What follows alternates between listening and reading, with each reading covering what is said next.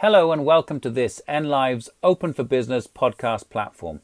My name is Adrian Price, the guy from the university, as I keep saying, with the perfect face for radio. And I host a show every Tuesday from 7 to 9 pm called Open for Business. Open for Business celebrates the very best of business in Northampton and Northamptonshire and brings together business, civic, charity, and indeed academic leaders to talk about the business environment, to talk about initiatives and projects, especially where, they're, where they are all working together for the good of the community. So, enjoy these extended interviews on this podcast. They're now set up as a standalone for you to savor and uh, to learn from some of the movers and shakers in the county. Enjoy. So I think we're blessed in the county with a lot of uh, charities, a lot of community groups, a lot of people doing you know so much good, especially uh, coming to the fore really since COVID. But uh, with me now is uh, somebody doing some excellent work and has got some news to share with us, I think. But it's Pindi Kaur. Pindi is the Community Development Manager for SCCYC. And um, welcome, Pindi, and perhaps you should explain to us what SCCYC is. Hi Adrian, thank you. Um, SCCYC is a Sikh Community Centre and Youth Club and we're a registered charity in Northampton. Um, we do quite a lot of work supporting poverty, health and well-being, education and training, heritage museum, volunteering scheme. We do literally uh, um, an all-round service for individuals and the wider community and Sikh community. So it's not exclusively the Sikh community. You do uh, you offering your services to anyone in the community, yes? Yes, all communities and even reaching out to the wider town to include the county as well. Mm. How long has the SCCYC been going? It's it's um 24 years this year. Um, it started off initially as a youth club and a gym, and it's grown over the years to fill in any gaps there are uh, with any services that are needed by the local community and also BME communities. And, and very long established and very successful because you've got some great news to share with us, right, from the last few days. What uh, What's happened? What's been announced? Well, we're absolutely thrilled to announce that um, SCCYC has been um, honoured with an, a Queen's Award. And the Queen's Award is for the voluntary service for so many volunteers for SCCYC over 24 years and also our partner Singh Sabha who's our uh, building partner as well for over 40 years and um, it's equivalent of an MBE for voluntary groups and it's just we're just over the moon about it. I can imagine. Congratulations. That's um, very well deserved indeed. Mm-hmm. And you know this comes at a great time because you're just in the middle of um, a new project or a new building. I understand. Yeah, we've um, it's been a painstaking process, but we're nearly there. We will be moving to the Waterside Connect Centre. It's a new community hub for all communities and it's based in St James um, on St James Mill Road and we anticipate an opening end of August and um, hopefully we'll be presented with the award at the opening as well if everything goes to time. Oh, nice one indeed. So how many um, staff work for you and how many volunteers have you got associated with um, Staff, I'm the only full-time permanent staff and then there's uh, there's normally about 10 session workers and they all do their own projects. Um, because we're at such a challenging time and even more challenging now, um, things keep changing so uh, staff change with whatever's needed and what services are needed. Mm. And volunteers between the two groups, as we said, we're a partner group. Um, currently there's probably like 200 volunteers, that's ad hoc and regular volunteers doing all sorts of things like cooking, cleaning, professional skills, um, going out there feeding homeless, um, doing food drops, everything and anything really, IT, marketing. We just have a lot of volunteers and they're all from different communities as well. Mm. Yeah. And the Waterside Connect Centre, then tell us a little bit about what, you know, what um, facilities or functions are housed within that new space. Um, in the Waterside Connect Centre, there'll be um, a support service there. So there's a support service room and uh, we're hoping to have a women's room as well. So to provide confidential support. There'll be a food bank, clothing bank, a massive community kitchen um, because we do homeless uh, food and also COVID related food as well. Mm. Uh, there will be a heritage museum which is still being completed as we speak. Classrooms which will double up as meeting rooms, conference rooms and also youth room mm. as young people wanted their own uh, room where they can just be themselves and just express themselves really and do their projects from there. Um, and also um, an exercise room as well where people can do yoga and other classes. Um, it's everything we'd already do and for the foreseeable future it will just be that but then as we grow we'll start expanding services and we're also planning a catering enterprise and mm-hmm. that social enterprise all the profits will go towards uh, supporting uh, uh, support and poverty services so you yeah you've got some great plans uh, where's the gym gone because i think you said it started with a gym is that the exercise room or are you going to have a, a proper gym yeah we eventually will have a gym it's a it's a cardio gym and um, an exercise room. Yeah. Hmm. As I said, it's a bit, it's quite challenging at the moment. So we need to do it slowly and like do minimum and then work our way up again now. no, indeed. Well, you know, you've referred to COVID and the changes, but just tell us of sort of uh, what you've seen in the last, say, four or five years in terms of the main issues that you're addressing and, and the community needs help and support with. And then how has that changed with COVID? Yeah, um, there's always been poverty issues, support issues in the town and in our community and the BME community. Um, and we've always tried to fill in gaps, which a lot of global organisations, especially with BME communities, they don't always have that culture-specific knowledge. Mm. Um, so we always try and fill them gaps, but also the wider community, wherever there's food needed, be it homeless, families, um, domestic violence victims. Um, it's quite, uh, it's been challenging, but we've always been there. But since COVID, um, from March the 7th, it's just really grown because elderly isolated, so they needed help. People have lost their jobs. Um, children have been at school, so it's been challenging. People working from home, businesses. Um, it's actually quite heartbreaking to see all that. Mm. And so we just redirected everything we had, funds, staffing, and just concentrating on just helping people at the moment and sustaining ourselves and the service. You have a board, I guess, a board of trustees, board of directors? Yeah, we have a board of trustees and then we have a management board and then we have subgroups as well. Mm.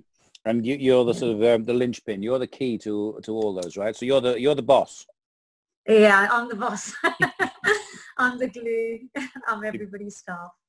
okay. So just um, to, to, clarify, this is a town-wide um, uh, service, but you do tend to draw a lot on the BAME community then. That's where, where a lot of the need sadly is, no? Yeah, BME community, but also uh, the wider community because we are based in like the in town centre currently in the Castle Ward and then St James Ward. Mm. And so they're the communities we concentrate on most because they're the ones who need the most support and poverty as well as BME culture specific support. Mm. And are the values then, is the whole, um, you know, concept based on Sikh values uh, uh, uh mm. or is it much broader than that? Yeah, what we, um, over the years, uh, well, uh, we've done a lot of school visits. We do police training, carers training on Sikh Sikhs and how to like help them and identify and the core values behind Sikhism. Mm-hmm. And what we found is actually the Sikh values that were started in the 16th century uh, when the religion was born are actually the same as British core values and the values are volunteering as we've seen we've done well with volunteering um, equality be it gender gender and all communities being equal and all statuses being equal and also helping each other helping those in need Um, so they're our core values and that's what we share within our community. That's what volunteers work towards and that's what we're sharing widely with schools and other communities. And that's our whole core mission to mm. share mm. values. Mm. And some more exciting news is that our new heritage museum is actually going to be all about sharing these values through exhibitions, through digital mediums, workshops um, for everybody to learn and enjoy. Um, mm. uh, are you at liberty to tell us your sort of annual running budget and um, you know where you get your funding from and what, if anything, the listeners and the community of Northampton can do to help? We actually have very little budget, but we do so much all because of donations, our partnerships, and also the volunteering, which builds our capacity. But right now it is a very challenging time for all charities. So any donations are welcome for us to to provide our support and poverty project more than anything else and also food donations, um, resources and volunteering. We always got room for more volunteers as well. Okay, so how do people get in touch with you, find out more or get in touch with you? Um, you can either email myself, it's Pindy, P-I-N-D-Y, at watersideconnect.com. Um, we also have a website. It's www.watersideconnect.com and our phone number 01604 475 802. 802. Okay, well, I'll repeat that in a minute, but that's pindy at waterside.com, www.waterside.com, and 01604 475 802, yes? Yeah. It's Waterside. Sorry, go ahead. It's pindy at watersideconnect.com. I, I beg your pardon, pindy at watersideconnect.com. I'm thinking of the university, obviously, too much. with it's very similar. um, so how has COVID affected you know you personally in your sort of working life? Are you working harder, or have you got more time to think because you're working from home, or you know how's how's the situation affected you, Pindy? I think I am personally I'm working a lot harder um, because it's just such so such uncertainty. We we are used to planning ahead five years and then more in detail one year and budgeting and now everything's just kind of it's just happening and so trying to keep up with it planning finding finance and working from home not being able to connect with volunteers like face to face is always much easier and also other staff and networking with people is really difficult mm. so we have found it really challenging but even so, we're still managing and, well, trying to sustain everything as well. So getting there. No, indeed. Are I think working... everybody's in the same boat. oh, very much so. Are you working very closely with um, other charities then in the town? I mean, you've got your partnership, but uh, you know, is, is, there? Do you see a lot of collaboration across the charities in the town? Because clearly, since COVID, the the need has grown. Uh, uh oh yes, um, we yeah we always have we never try to do anything by ourselves. Um, there's always people that will, like, it just makes you stronger working with people and affiliating to groups. Like, we recently joined the Chamber, which helps with business. Um, well, about two years ago, we um, worked with the Hope Centre. They help us with food. We help them with homeless gaps of hot food. Um, we work with local food banks and swapping food as well. And our projects are all in partnership as well. So the reason why we manage to do so much is because we identify partners, we um, make use of infrastructure organisations and our youth club works with NAYC. So it just makes you stronger and more successful and you share resources, skills and help each other. Great philosophy. What sort of numbers of uh, people do you uh, you know impact uh, the beneficiaries over the course of a year? I mean, do you have you got that sort of measure? Um, it just varies year to year. Um, like this year will be uh, a, a, lot different to last year, but um, on average, um, it's about 800 people, and then if you add on top of that things like carnival and events, so about 5,000 people and with our new Waterside Connect Centre when it's fully operational after social distancing, we're expecting a footfall of about 12,000 people in the first year. That's businesses, charities, beneficiaries and just general service users using our services. Wow. That's a significant impact and, and reach. Well, look, what a wonderful um, success story for the town and the county, Pindi. And I can see you, you know, you, you so passionately and eloquently uh, explain it. Um, absolutely, congratulations! Wonderful news on the Queen's Award for Voluntary Service. Really, just congratulations to the Northamptonshire. It's all shared. well, what a lovely sentiment indeed. So, if you'd like to know more, if you'd like to donate, give your time, um, just find out more. It is, let me get this right, www.watersideconnect.com, and you can yeah. contact Pindi at watersideconnect.com or phone Northampton 01604 475 802. Um, keep up the good work, Pindi. Keep safe. Keep up the good work. I am still looking forward, and we must get this date in the diary when I can come and visit and see see it all for myself. But um, a great pleasure and delight to have you on the show with such an informative insight to a wonderful group in the town. Thank you ever so much. Thank you. Thank you for listening. I hope you enjoyed that interview.